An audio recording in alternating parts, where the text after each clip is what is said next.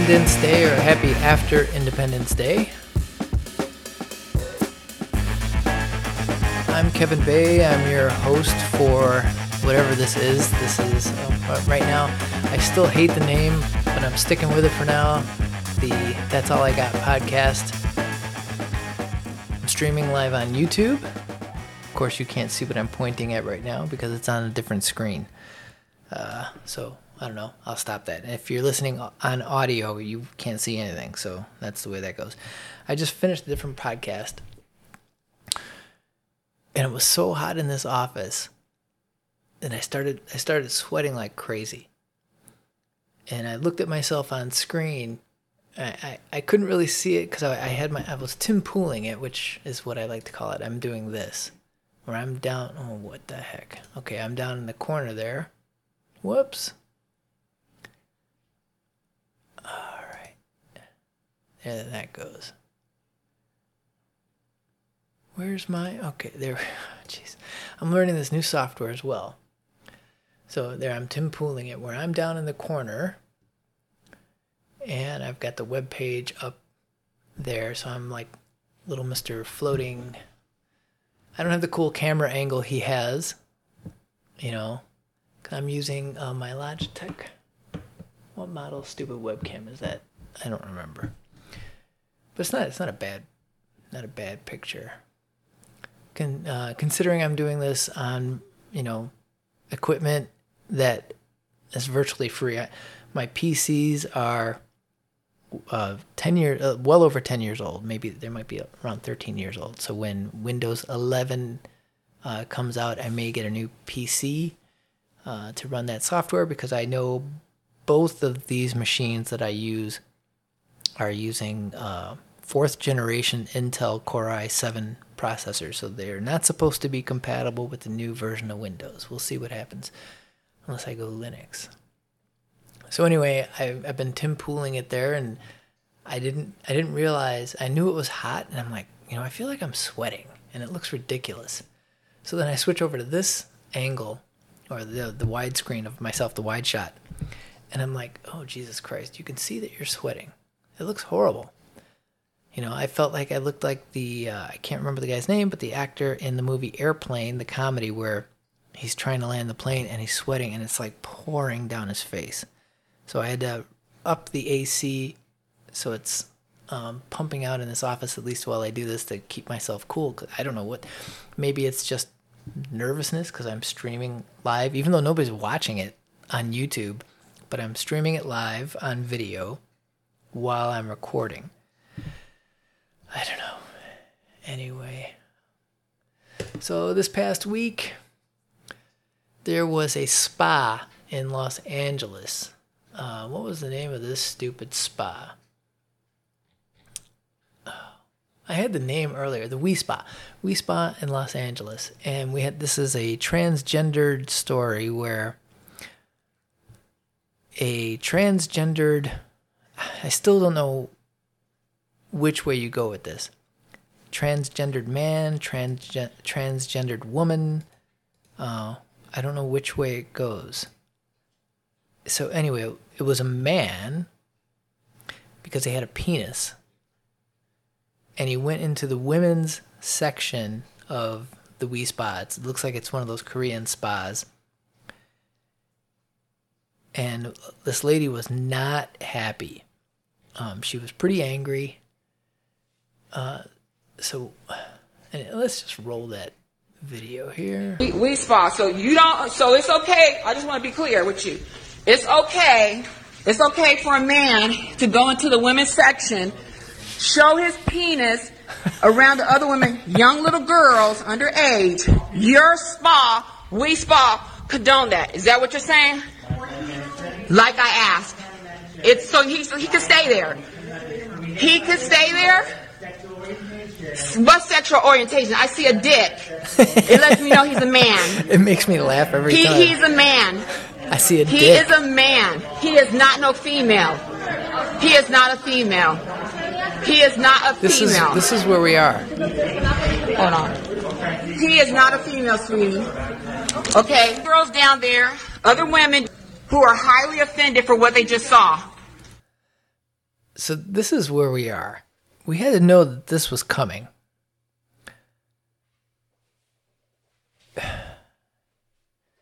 You know, where you have men who have not, you know, to me, you haven't fully transitioned un, until you, your appendage is gone.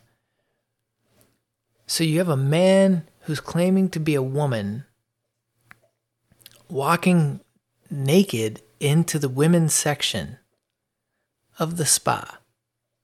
And I don't know I mean, I have a daughter.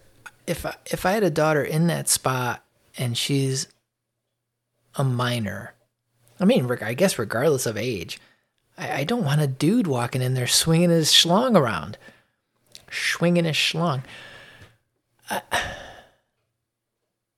but the, you know the the the spa is powerless. I don't know if they wanted to, to change it or not, or if, if they wanted to prevent it, but they're powerless anyway because of the laws in California. Not all that long ago, if something like this would have happened, the man entering that section of the spa would have been arrested and probably would have been charged with some kind of um, sex crime and maybe even have to register as a sex offender, especially since there apparently were underage girls in there, uh, minors, female minors. I, you know, when I see this, I don't, I don't even know what to do with this anymore. And then, you know, this, this during this past week after that happened, there's been protests outside the front of the spa with, uh, I guess, conservative religious people, you know, not wanting uh, physical males, transgendered women, I guess you would call it, but physical males, uh, human beings with a penis, walking into the women's section. And you had groups uh, from, uh, I guess, Antifa members, at least that's what was reported on Twitter all week, uh, physically harassing people who were protesting the spa. The whole, the whole, the whole fucking place, the whole fucking world is upside down. I, I really don't know what to do with this shit anymore. I had stuff that I didn't uh, post, which I, I really wanted to start out with, and I forgot all about. In Illinois, where I'm from, and I, I moved to Georgia last year, but in Illinois, where I'm from, that the and this is why I, one of the reasons why I moved. The state is in such shitty condition and in such a financial mess that they're touting their credit rating upgrade to two le- I mean they're two levels, two notches above junk. Junk status. And Illinois is touting, look at we've been upgraded, we've improved. But what's the reason that they improved? They improved because the federal government sent them billions of dollars. Billions of dollars. And that is the only reason why Illinois has been able to upgrade its financial status. And even with that upgrade, if you look at this in Wirepoints, wirepoints.org, written by Ted Dabrowski and John Klingner, there was there isn't a more Chicago name than Dabrowski, but if you you look at this story here, and where's that number? The the, the Illinois pension problem here.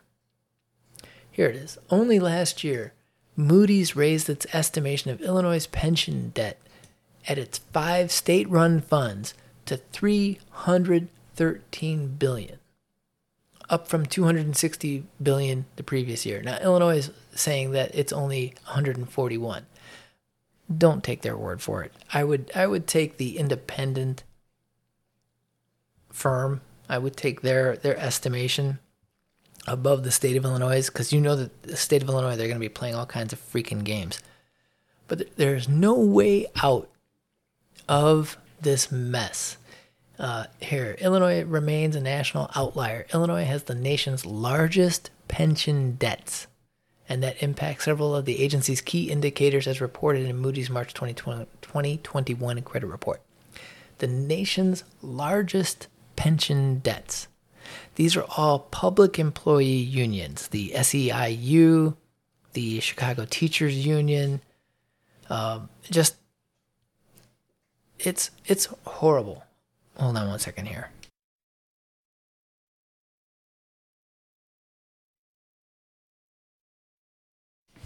Okay, if you saw that on video, I was yelling at my dog because he's licking his junk very loudly and it's very distracting to me. So now, let's see. He's tiptoeing around. It would be nice if he would walk around while I'm doing this. But this is part of the reason why I moved. These jokers have nowhere to go but raising your property taxes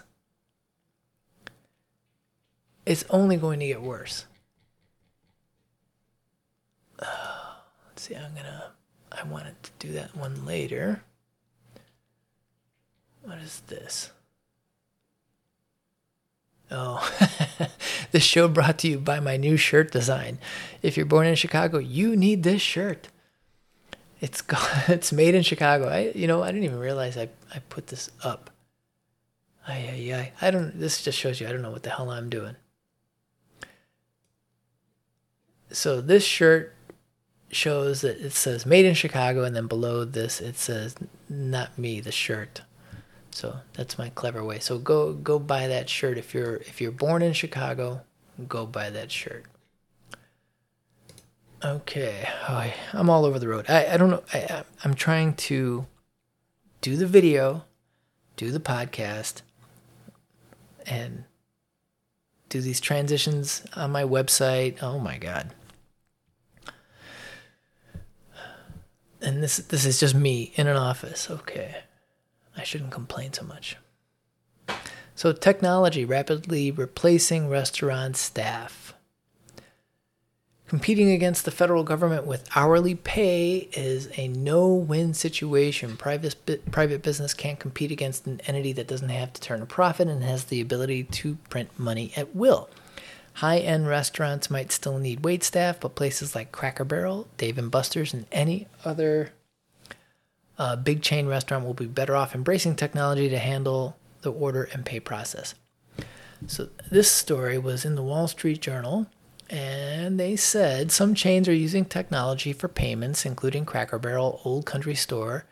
Uh, others, such as Dave and Buster's Entertainment, they allow for completely contactless ordering and paying. Cracker Barrel's eat-in customers can pay for their meals through an app on their phones and tablets at all of the company's 660 plus Southern themed restaurants. Uh, according to Sandra Cochran, uh, Cracker Barrel's president and chief executive, the more we can move volume to things like that, it takes the pressure off the labor off the labor in stores. And I think, I think you're going to see more of this um, as the cost of labor rises. You know, when you get up to a $15 minimum wage, you're looking at like $30,000 a year just in salary. That's not including anything else. If you're going to include um, any kind of benefits, you know, like uh, like healthcare and things like that, it's going to push it way up over 30 grand. And then suddenly, that person you have waiting tables and bussing tables, you're going to have to make a choice can you pay for two different people $60,000 a year, one to wait tables and one to bus tables? Think about that for a second. If you if you own a restaurant, if you've ever employed anybody, if you've ever had to make a payroll, you will know if the cost of labor rises, you have two choices and you and you and you and you want to make a profit. You have two choices. One, reduce the cost of labor. The cost of labor has gone up. So you have to find a way to reduce that cost. So either you're going to hire fewer people, give them fewer hours, um, you know, or or you will eliminate um, positions altogether. So, um, you know that that's one choice: eliminate or reduce the cost of labor. If it rises, you have to find a way to reduce it. The other way is that uh, you'll have to raise your prices. So if you cannot do without those people. If you need them to function to operate your business, the only way out of that to and to maintain a profit is to raise prices, and that's going to inflate everything. It's going to cause inflation. The only uh, places that don't have to do that is government because government doesn't have to turn a profit. And I'm not I'm not talking about nonprofit organizations. Nonprofit organizations are a different animal. They are actually for-profit organizations. Um, they would be in the same boat because they still have to um, cover, um, you know, the purpose of their nonprofit. Now, I don't know if the new minimum wage laws apply to nonprofits or not, but uh, in any case, it's it's going to be a complex web. So, I think what we're going to see are places like this, you know, the casual sit-down restaurants, not fine dining, because a good waiter or you know wait staff, as everybody says these days, I don't.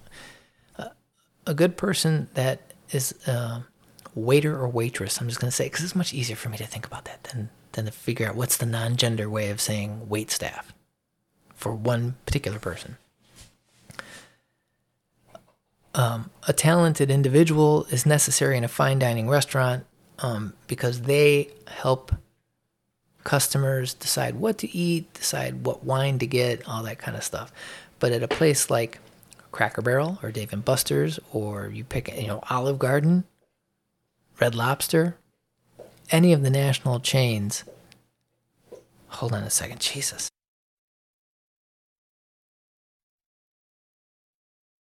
You know, I, I went hiking with my dog last Thursday, and I think he came in contact with something that's just driving his skin up a wall, and it hasn't stopped.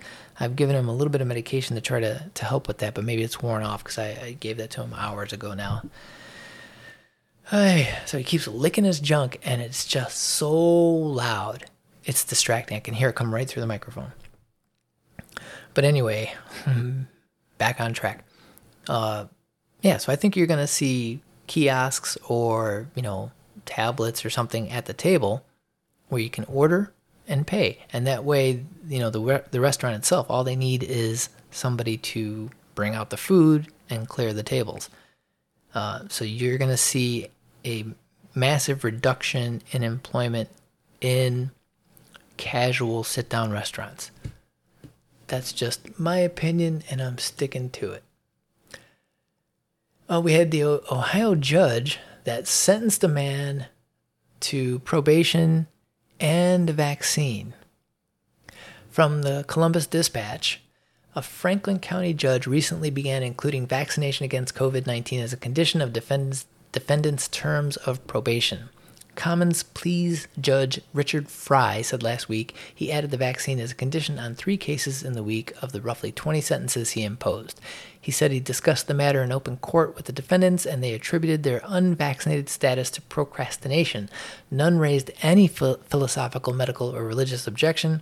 It occurred to me that at least some folks, some of these folks need to be encouraged not to procrastinate, Frye said in an interview. I think it's a reasonable condition when we're telling people to get employed and be out in the community. My question is, you have you have a judge sentencing somebody to get a vaccine. This isn't a flu vaccine. This is the coronavirus vaccine, the COVID-19 vaccine. It is still today not an approved an FDA approved vaccine. It is still an experimental vaccine under emergency use authorization. Therefore, it is voluntary. It says it in the regulation. It says it in the authorization that it is voluntary and that there is no approved vaccination for COVID 19. So the question is if anybody he sentences to getting a vaccine, if they have an adverse reaction or they die, you know, or become some somehow disabled because there's been cases of people uh, com- coming down with Bell's palsy, where like half their face, half half their uh, face just starts to droop, and some of them have recovered from it, but others have not fully recovered from it. So they have the, that problem where it looks like half your face is melting off. Or how about some of the people who have had blood clots? Some that have died from blood clots, or some of the younger people who have uh, inflammation of the heart. What happens when people have adverse reactions? Do they have recourse against the state and this judge personally? I, I don't see how anybody can mandate a vaccine that is not approved yet. I don't see how it's legal. I don't see how anybody can put up with it. We had the story of uh, the Trump CFO and the Trump organization uh, both indicted. Oh, sorry for cracking my knuckles. My fingers are really stiff. So, you know, I, I read this the story in the Wall Street Journal about it, and they report that the top charge for Mr. Uh, Weisselberg is grand larceny in the second degree. It's a felony that, upon conviction, carries a maximum sentence of 15 years in prison. He was charged with 15 counts. In addition to grand larceny, prosecutor, prosecutors charged him with scheme to defraud, conspiracy, four counts of criminal tax fraud, and other crimes. The Trump organization itself was charged with 10 counts, including scheme to defraud and four counts of criminal tax fraud. Um, if if you if you read about this, if I don't know how the regular news portrayed it because I don't watch TV news, but in reading the reports, this is something businesses do all the time. So he received essentially the CFO. Uh, what's this guy's name? Weisselberg. I, I don't. I didn't have his first name. Anyway, Allen. Allen Weisselberg. He received, um, I guess, non-monetary non-monetary compensation. Uh, you know, I, I guess a condo where he could live and cars and things like that. Now, technically, it's a crime, but these are low level crimes. It's not anything of real significance. What this is basically is that he's receiving income. So if, if you if you get a company car and you're using it for personal use, you are supposed to file that you, you know, whatever the value is of that personal use, you're supposed to file that as part of your income. Same thing if you're living in a condo that the company has bought and you're not paying any rent or, you know, any expenses related to where you're living because the company's paying for it, you're supposed to list that as income. And companies do it all the time. I would say it's it's pretty much standard practice in, in business for companies to do that and people to receive certain perks and not claim it as income. So it's it's a low level crime, and and what they were charging him with was um, it, it, was like a little over a million dollars or something, which maybe he had to um, claim his income. And you know, as I was reading through it, I thought they were gonna, you know, like okay, they indicted him, so there must be something there.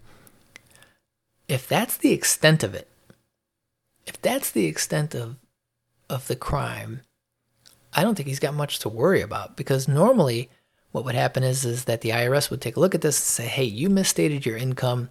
Now you owe us penalties and fees." Now, if it was like two hundred million dollars, okay, there's probably going to be some jail time. But a million bucks, you know, a million dollars isn't all that much money these days. You know, and if if you go back and think way back in 2008 when we had the Great Recession and it was caused by the banking collapse and uh, those subprime mortgages that the banks packaged together and resold multiple times. Not a single bank executive went to prison for any of that. And that basically caused the entire world to go into a tailspin. So, what business does um, the Democrats in New York, what business do they have trying to put this man in jail. You know, other than you know, I mean, obviously they want to flip him somehow to get him to testify against Trump for something. You know, they, nobody's saying anything, and Trump hasn't been brought up on charges. But if none of those bank executives did any jail time, if all the banks did back then was pay fines and fees for you know the obvious crimes that they committed there then this guy should just you know okay you get your fine you get your fees you pay it off. You know maybe he gets convicted of something and but do jail time for what and then um, if you look at the other things that they were looking at for the Trump organization, at least the things that they talked about before regarding insurance fraud and bank fraud, what they are saying is that the Trump organization underappraised their assets that you know as a, in a financial statement that for insurance purposes, they undervalued their assets. And then when they went to get loans from banks, they took those same assets and overvalued them. And I'll tell you something, in as a as a business practice, this is also normal. When you can get an appraiser, you know, to to say almost anything within reason. But the, you know, when you appraise the value of something, it has a range. So say you take a house, say the house I'm in right now. It's going to have a range. It's, you know, and you know, say you know, three say it's worth 300 to 400 or 300 350,000. You got a range. And that range is, you know, depends on what they believe other that was my French bulldog. Um, what they believe other houses in the area are worth, and your house, you know, and maybe the things that you've done. There's no set price. You can't say, come in and say, okay, this price is worth, uh, this house is worth $335,465.37. It doesn't work. It, there, there will be a range because it all, you know, the value of an asset, like real estate, depends on what people are willing to pay it will never be fast and loose. So you will get, you know, you, will get an appraiser and you'll you'll you tell them, well, I want this appraised at the lower end of the scale. And they'll go out and they'll look at different properties and they'll they'll give you a fair appraisal that might be at the lower end. And you use that for insurance purposes, so your premiums are lower. Now you do the exact opposite and you say, "Hey, I want I want my appraisals at the higher end of the range." And you get appraisers that will go and do that, and then you take that to a bank and say, okay, I want a loan, but I want a higher, I want a more of a, uh, a larger loan because look at my assets, they're bigger. That's just a common practice. I don't see how how any of that is criminal. You know, aside from now, you know, if you're going to go crazy. Sorry, that's my shoulder if you're going to go crazy and say, okay, a house or a piece of property that's you know should be appraised for maybe around $100,000, but you're having it appraised for 2 million. That's a different story. So if, if those things are the case, if they're if the appraisal is not within a reasonable range, you know, then you know maybe there's some fraud there involved, misrepresentation. But if the appraisals are legitimate if they're within a range. I don't think there's anything anybody can do. So let's see how that all plays out. But right now, the information that that's floating around in the in the news, I don't think is really actionable by anything. You have the White House rolling out the Delta Force, the coronavirus Delta Force, as is um, reported by CNBC. I don't know. I just wanted to put Chuck Norris on my website and the Delta Force logo it's just ridiculous. Oh, here's a great story. I did not post the stupid story. I'm a horrible blogger. Anyway, what I said here is that you can be a man and compete with women, but you can't smoke weed and compete with women.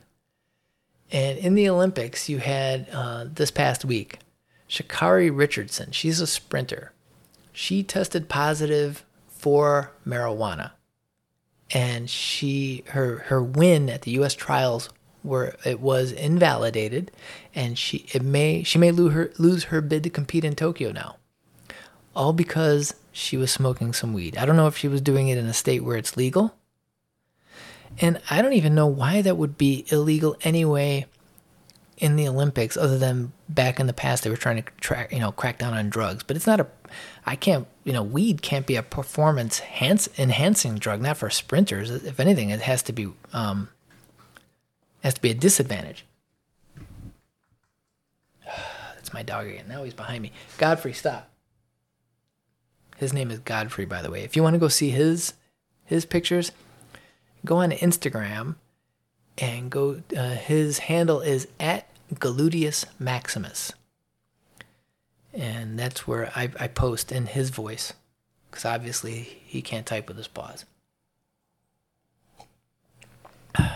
Anyway, so Sha'Carri Richardson, she tests positive and she's potentially eliminated from the Olympics. Meanwhile, Laurel Hubbard, a biological male who began transitioning to a female. So began transitioning. I don't know if the person has completed the transition. It's just uh, hormone treatments and things, I guess, back then. But began transitioning at the age of 35, which means for 35 years, uh, Laurel Hubbard lived life as a man. I don't have his her original name, but for 35 years lived life as a man and competed in weightlifting. Transitioned at the age of 35 and is now allowed to compete in women's weightlifting in the Olympics. So, how is it that somebody testing positive for marijuana, probably THC, that person can't compete, yet a biological man can compete. You know, if, if you're old enough to, to remember back in the day of the Soviet Union and East Germany, when their women were regularly eliminated from competition because of um, hormone treatments. They were too manly, and it wasn't fair to the women that they were competing against. So now we're we're in a the the whole world is just turned upside down. We got a man, we got you can't even say a man. You have a person with a dick walking into a spa into the area where there are only women supposed to be the female section. And now we have a man competing against women. Sorry. We have a person with a penis competing against women in the in the Olympics and the US sprinter who's only smoking weed can't compete. I, I who knows what to do with any of this stuff anymore. We have a new virus scare. RSV. What the heck is RSV? Did I yeah, respiratory syncytial virus. I looked up the pronunciation and I thank goodness I remembered because when I look at that word, I don't see syncytial. But uh, the respiratory syncytial virus, other, otherwise known as RSV, it's finding a foothold in the U.S. This is again in the Wall Street Journal. Health authorities and pediatricians say they're recording an unreasonably high number of RSV cases, which are typically more common in the fall and winter. Infections of RSV and influenza were way down last season's officials said, uh, likely because of distancing, face mask wearing, and hygiene measures that uh, in order to contain COVID. The things we were doing to protect ourselves from getting COVID are also excellent, excellent at preventing us from getting flu and RSV, said Chulie Ulloa. Hopefully, I pronounced that correctly. A pediatric infectious disease specialist and assistant professor at uh, UC Irvine School of Medicine. As everything is relaxing, we're probably going to see an uptick in some of these common infections that we normally see outside of a pandemic. Uh, Chulie said. I don't know if Chulie is a man or a woman because I don't know what kind of name that is. So never mind that RSV is not dangerous to anybody. It's much like COVID. It's um, attacks people with compromised immune systems and the very old. Uh, the the only thing I guess it, that's not similar is that it's not attacking people with type 2 diabetes or who are obese. So, according to Wikipedia, while RSV very rarely causes severe disease in healthy adults, it can cause significant morbidity and mortality in the elderly and those with underlying immune compromise or cardiopulmonary disease. Older adults have a special presentation to younger adults but tend to have greater symptom severity with increased risk of lower rep- respiratory tract involvement. In particular, the elderly are more likely to experience pneumonia, respiratory distress, and death. Um, according to the CDC, that most people who get an RSV infection will have mild illness. Does that sound familiar? It sounds like a lot like COVID, and will recover in a week or two, just like COVID. Some people, however, are more likely to develop severe RSV infection and may need to be hospitalized. Examples of severe infections severe infections include bronchiolitis, which is an inflammation of the small airways in the lung, and pneumonia. So, I don't know what the purpose of this story is. I never heard of RSV. I think we're, you know, maybe maybe the news is going to start pumping out all these viruses that have existed out there forever and really haven't caused much of an uproar. But now, because everybody's all freaked out by COVID 19, that it's, hey, put your fucking mask back on. You goddamn ignorant, inconsiderate rube. Put your goddamn mask on. Maybe you've been vaccinated against COVID, but what about RSV? You're going to get RSV. Or you're going to give it to somebody else. You're going to kill them. I can't st- I can't take this shit anymore. Oh, President Biden came out with this tweet. Uh, did I save the tweet? Yeah, here's the little tweet here. Uh, it's a GIF. Cost of pork and beans down 13%, ground beef down 8%, vanilla ice cream down 4.6 uh, $4.69, pork chops down $11.63, Lemonade down. Oh, I'm sorry, down 1%. I was reading the wrong part of it. Anyway, the cost of a cookout, July 4th, is down 16 cents from last year, 2021 to 2020. The cost of your 4th of July cookout, you've saved 16 cents. That's that's their proof that inflation isn't happening and inflation isn't causing people to pay more money for basics like food. But it's all bullshit. And the reason it's bullshit is because if you look at their source, their source was the Farm Bureau. When you go there, they have another graphic. And it shows here that um, while your cookout is down less than 1% compared to a year ago, okay? A year ago, so 2021 versus 2020.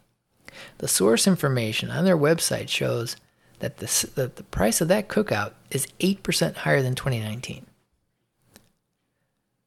So it's not 2% higher. It's not 3% higher. It's not even 4% higher. It's 8% higher than it was two years ago, which if you average that out, you're talking about a 4% inflation rate over the last two years in the price of your, your little cookout.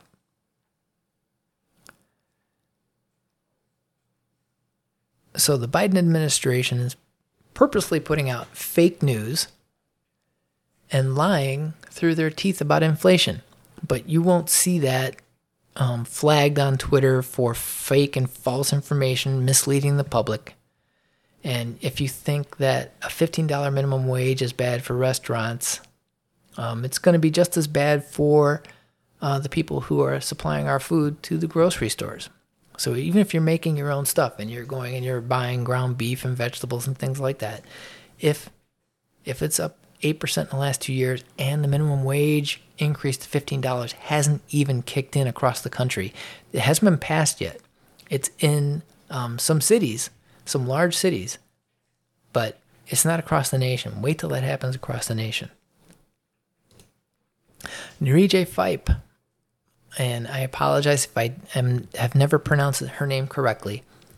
But this uh, woman is uh, was in the hospital. She was in, in Illinois, Elmhurst Hospital, and um, if you've been following this story at all, her family had to sue the hospital in court to get them to administer ivermectin. So she is now out of the hospital. Her daughter has tweeted and she's returned back home. So her recovery is continuing, and now she has to go through some physical therapy to, I guess, regain, um, you know, function because she was in the hospital on a ventilator uh, for quite some time, and the hospital refused. The, the family asked, and the hospital refused to administer ivermectin. They sued. They successfully won. The hospital still refused the judge's order. Um, and eventually, the family was able to force the hospital to allow an outside doctor to come in to administer ivermectin. After that, she got off the ventilator um, and she slowly, steadily improved over the last couple of months. And now, as of, uh, I guess it's July 2nd, uh, oh, or as of June 28th, that's what she reported, that she's now home She's still on some oxygen, but at least she's at home. She's out of the hospital. She's no longer in any intensive care and definitely not on a ventilator. So now she just needs to focus on recovery. To me, that's big news. But did anybody follow up on it? You know, I originally saw this story in the Chicago Tribune, and they have done zero follow up on this. Zero. That, by the way, that you see on the screen, that's my own personal box of ivermectin tablets. I'm not taking it right now, you know, but um, I'm going to be doing some traveling in July, August, September. So I'm going to keep it with me. And, you know, should I feel like I'm coming down with any type of a cold or flu or anything like that, I'm just going to start taking that as a preventive measure because um, if you follow the FLCCC and Dr. Pierre Kory and what they have shown with regard to ivermectin and its uh, efficacy, um, taking that combined with vitamin D, a multivitamin, um, which contains some zinc and some vitamin C and stuff, that it is a good preventive measure um, to eliminate risks from COVID 19. And then this video here, Mr. Neil Oliver from it, it, this is a new news network in the UK. Uh, he had a little four minute video that made a whole lot of sense and is the only person saying that. And I guess it's because um, the UK and former UK colonies are so locked down. Coco, stop. Now my French bulldog is doing it.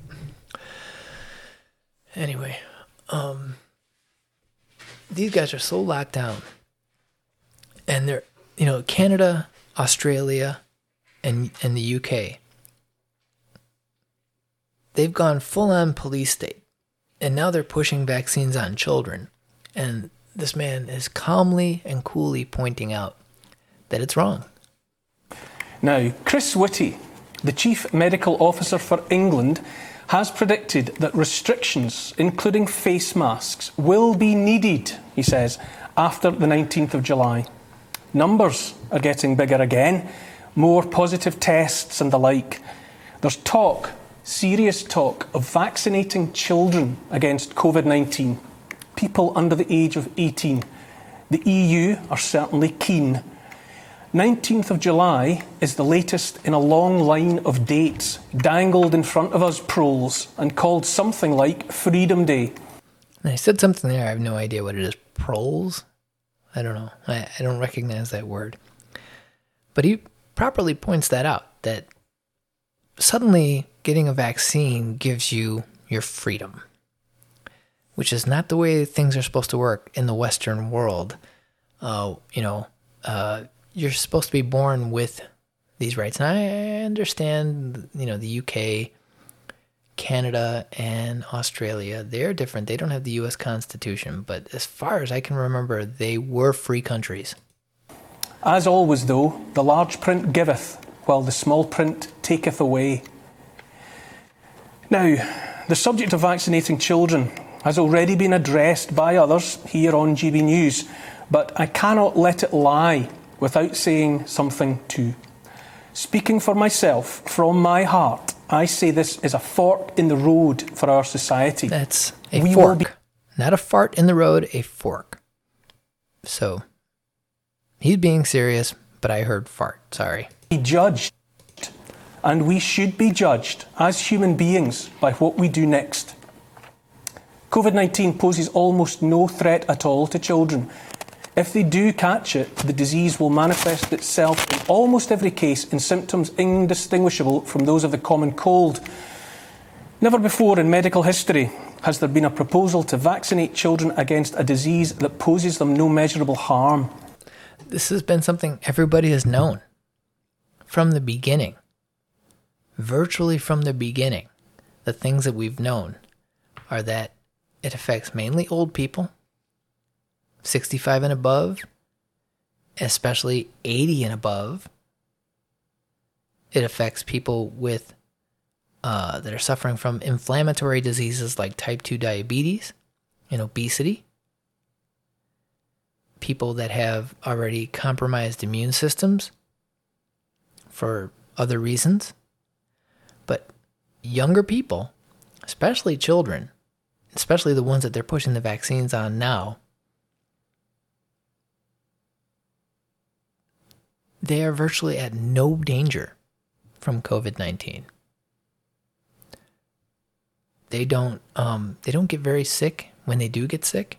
It's very mild. Some of them don't know. You know, they're they're the asymptomatic people. This has been known from the beginning. Added to this is the undeniable fact these vaccines for COVID are experimental in that no data is available concerning long term effects. Now, why is that? Because the vaccines are new there can be no long term data because they haven't been used long term. This is the first time that they've rolled out. The people who have received the vaccine are part of the trial, they are the experiment. We vaccinate children against child killers like measles. We vaccinate adolescents against the HPV virus that causes cervical cancer. We vaccinate children against flu, which kills young and old alike. In each case, the vaccines had been in development and rigorous testing for many years before any syringe ever got near any human flesh. We have no long term data about the long term effects of the vaccines. Of course, we don't. We haven't had the virus long term, far less the vaccines against it. An 80 year old approaching the end of life and opting to take such a vaccine is one thing, since the perceived benefits in the short term might outweigh the risks over the long term. A 10 year old at the start of life, a life in which decisions and actions taken in childhood might affect or compromise many decades of that life, is another thing entirely. That we are even contemplating giving these vaccines to our children at this time, this time when so much remains unknown, strikes me as nothing less than grotesque. I agree. I agree absolutely completely. I don't know how anybody can look at what we've gone through and can look at these vaccines and confidently give it to your children, particularly young children. You know, the ones that have been that have been having problems that are 16, 17 years old, okay, fine.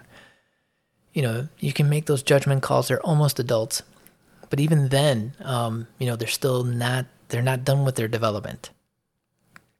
You know, I, I would say under 21, you're probably, you know, you're not done with your full physical development.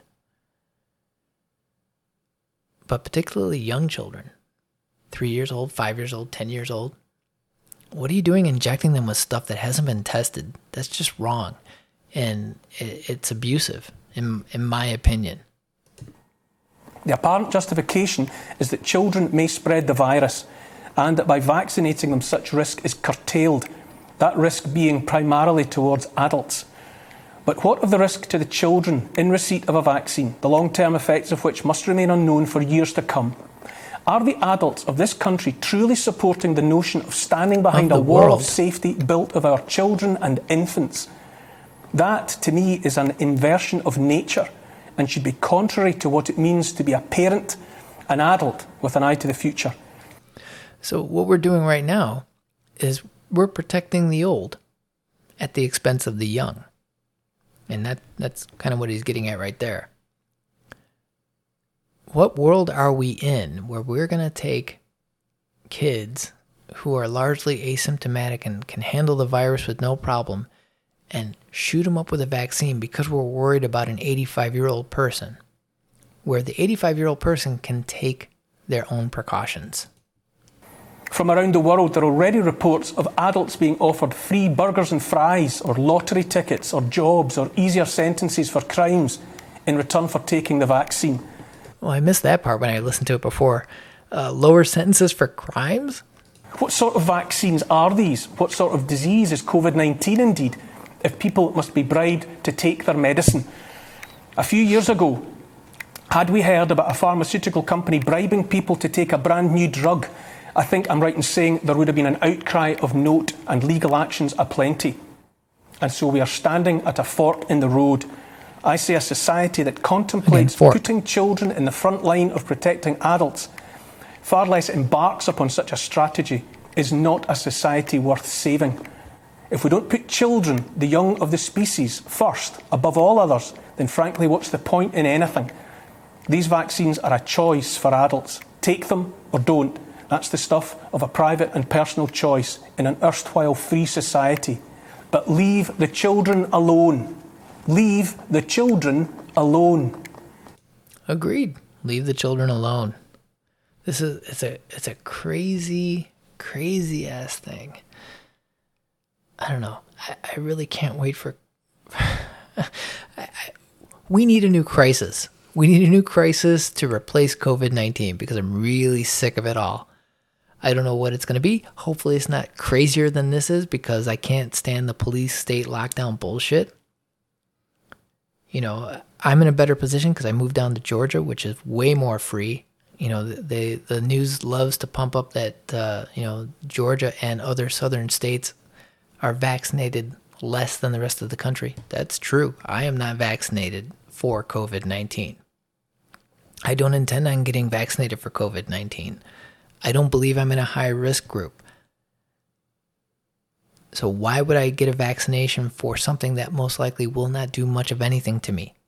especially an experimental one, which I don't know what what that experimental vaccine will do to me.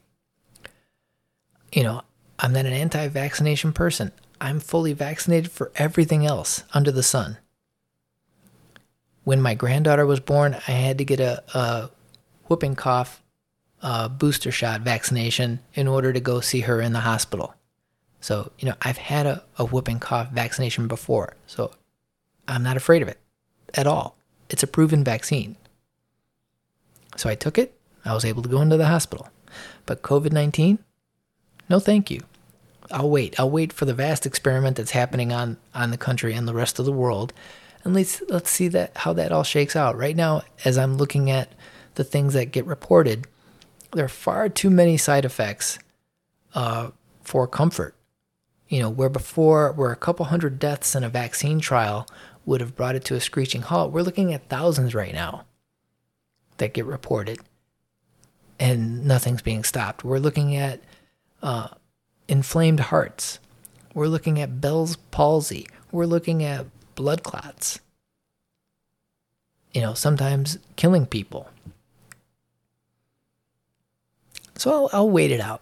I'll wait it out. I'm not. I, I'm not a very social person. I don't go out and see a lot of people you know, I go buy my groceries, my food, and things like that. Uh, but I see no reason uh, to inject myself with something where I'm not at high risk. Did I reach the end of? I've reached the end of my stories. Wow, what happened there? I don't know what happened to my website there the pension debt. That one I still have to do. Okay, I think I reached the end of the line. Uh, what happened here? Wait, my wife hit me up with a story not that long ago now. Uh, some vaccinated people are dying of COVID 19. Here's why scientists aren't surprised. This is in the Wall Street Journal, of all places. Uh, their report from London as the Delta variant of the coronavirus surges through the UK, almost half the country's recent COVID 19 deaths are of people who have been vaccinated. So, half of their recent deaths. But doctors and scientists aren't sounding the alarm about that. Why? About the apparently high proportion of deaths among the vaccinated population. On the contrary, they say the figures so far offer reassurance that vaccinate that vaccines offer substantial protection against the variant, particularly after two doses. What the fuck does that mean? The Delta variant, uh, first identified in India, it's called Delta because they don't want to call it the India variant, has since spread to at least 85 countries, including the US. The UK is a testing ground for how the vaccines are coping. Delta is racing through the country with a 146,000 identified cases in the past week, 72% upon the week before. Let's go back and read that again. I mean, listen to this. Half of the UK, half of the country's recent deaths are of people who have been vaccinated. But doctors and scientists aren't sounding the alarm about the apparently high proportion of deaths among the vaccinated population. On the contrary, they say the figures so far offer reassurance that the vaccines offer substantial protection. I mean, how is anybody going to, how can anybody look at that, at that report, have common sense, Oh, that was I don't know if you could hear that one. That was my French bulldog farting. Anyway, how anybody can take a look at that with common sense and say that makes sense. Half the people that are vaccinated are dying of the variant or whatever of or COVID-19. And that proves the vaccine is effective. That makes no motherfucking sense at all. It, it's just mind-boggling. That's why we need we need a new crisis. Somebody come up with a new crisis. I know they've been trying to fish for Trump to put him out there with uh, you know indicting the Trump organization, indicting the CFO, but it's not enough. We need something. We need something else. I don't want like a world war or something like that. I just want something to replace COVID so we can move on. Because it is just nuts. None of it fucking makes sense. None of it has made sense from the beginning. Uh, anyway, I'm going to move on. Um, this is a podcasting 2.0 compatible podcast, which means that if you're listening to the, this podcast on a podcasting 2.0 compatible app, you'll have access to transcripts, chapters, chapter images that accompany each episode. That is a lie and fake news because I haven't done chapters in weeks, but I, I promise I'm going to get to it this week. Well, we'll see go to new new podcast uh, and check out some of the um, different apps. Uh, let's see, I can show you here. You got Podcast Addict, which I use. I use Podfriend. I use Podverse. Um, I stopped using Sphinx Chat because I had a lot of problems there because I had cryptocurrency in there that I, I couldn't get it out. But I finally was able to move it out. And uh, so now um, I use Breeze app from time to time. Most of the time, when I want to send um, digital money to podcasts that I listen to, I'll use Podfriend. But you can also use Breeze. So if you're listening to this on one of those apps that uh, support value for value, the value for value model, where you can actually send streaming uh, satoshis, which are a fraction of a Bitcoin, um, you can listen to this podcast on there and you can boost me boost me. Um, let's let me get off of that. No, I can do that here. Okay, so um, so check out check out these apps. There's so many new ones now, as um, Google, Spotify, and Apple, especially Apple, try to lock down podcasting, and Amazon. You can include Amazon in that now, uh, and on this too, as they continue down the path of trying to close off podcasting within their walled gardens we need this more now than ever before. You look at uh, Bret Weinstein, who has been totally demonetized from YouTube, which, of course, this is on YouTube now, and I'm not trying to monetize anything. Um, it'd be great if if uh, you guys monetize me. I know there's, uh, I've got some listeners out there. I'm not, you know, in the hundreds or thousands yet, but I've got a few. You know, if you send me a couple of bucks, buy a T-shirt. Hmm. I'm gonna come up with some non-Chicago T-shirts. Uh, so hopefully those are a little more uh, appealing to non-Chicagoans or non uh, people. And uh, my first two T-shirts, those are hyper focused to to the neighborhood I grew up in. So that's you know, I'm it's it'll it's a T-shirt for for an audience of one. The other one made in Chicago, eh, that one, if you're from the city, you know, you might want that. I don't know. Uh, while I'm proud to be from Chicago, you know, from the older Chicago, where we had proper corruption. Uh, this newer Chicago, you know, I, I don't know what it is. This newer Illinois, I don't know what it is. Uh, but I'm from the older Chicago, so I'm I'm not ashamed of it whatsoever. Uh, so anyway, this is a uh, pod, podcasting 2.0 compatible app. Please support uh, these apps because these people are doing good work, making very cool apps that have functionality you're not going to get out of the Apple Podcast app, the Amazon uh, Podcast app, or Amazon Music, Google Podcast, or Spotify. Um, please support, go to podcastindex.org and support them and the Podcasting 2.0 project. They are um, at the forefront of keeping podcasting independent and free and non cancelable. I also have another podcast called Chasing the Yield. You can go to chasingtheyield.com. That's where I talk about my uh, investments and my effort to not go back to a regular job and instead try to live my life through the income I gained from uh, dividend investing.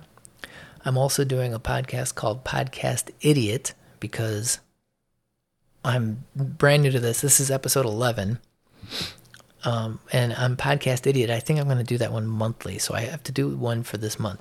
But basically, what I do there is I talk about the um, the act of podcasting, the equipment I'm using, um, how I'm doing it, and um, how I'm just kind of fumbling through all of this. Um, but go check those out. You know, maybe buy a T-shirt. Uh, you can also donate to the podcast on my website. I will show you right here. Um, I've got. What did I do with it? Oh, there it is. I thought I had a big red button, but I don't. It's just the word donate. So you can click on that, and that takes you to a PayPal page where you can send me a few bucks if you feel like it. If you got anything out of this, I got through this episode without sweating bullets, which is fantastic. Let's get back to the wide shot. What happened there? Huh. In ManyCam, um, it's not showing up on YouTube. But in ManyCam, that's M A N Y Cam, M- ManyCam. Um, it's basically software. It's it's like a, a video studio and software only. So I've got this running on my PC. So I'm looking at right now. What you're seeing is me in a little corner here, but I've got uh, some dots running across my face because um, it says it moved on from my webcam. There we go. Okay. Oh, I see what the problem is here. I gotta. We'll go to 9,999 seconds, so that way it won't uh, go go past that. It has like a playlist function for video sources. So if I have multiple video sources within a preset, as they're called, um, I can't really show you what that looks like, can I? Uh, let's see. Can I pull that up? Let's see. Desktop. Uh, app window.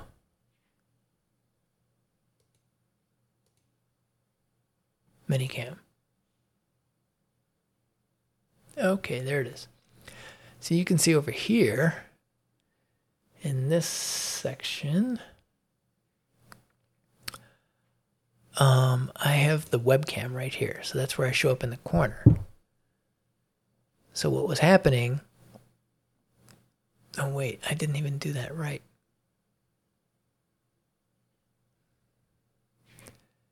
Pick and pick. Ah, here we go. Okay. Wait, let me pull this up. App window ManyCam.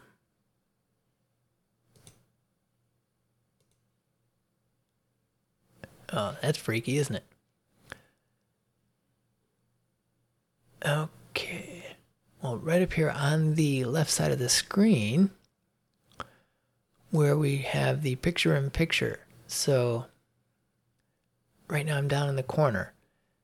This was transitioning over to, to my laptop, which I can I can use the you know any webcam or any camera connected to a computer i can use it as so i can do a multicam shoot using different webcams and stuff connected to computers. So it was forwarding to my laptop which of course my laptop's not plugged in so i'm getting this floating three uh what is this five dot thing over here it was driving me nuts. So if i do that it gets rid of it. Um let me get rid of that and go back to the web browser and let's just cut back to me right now. Okay. So that's the end of this program. I got through it without sweating. I am dry, dry as a bone. The air conditioning did work. So I don't think it was nervousness necessarily as being from being on video. I think it was just hot. So next time I'll have to keep that in mind. Pump up the AC, keep myself nice and cool. I'll have to give myself some, bring myself some additional coffee though because I just ran out. Um, but that is the end of this podcast. Um, enjoy what's uh, what's left of your holiday.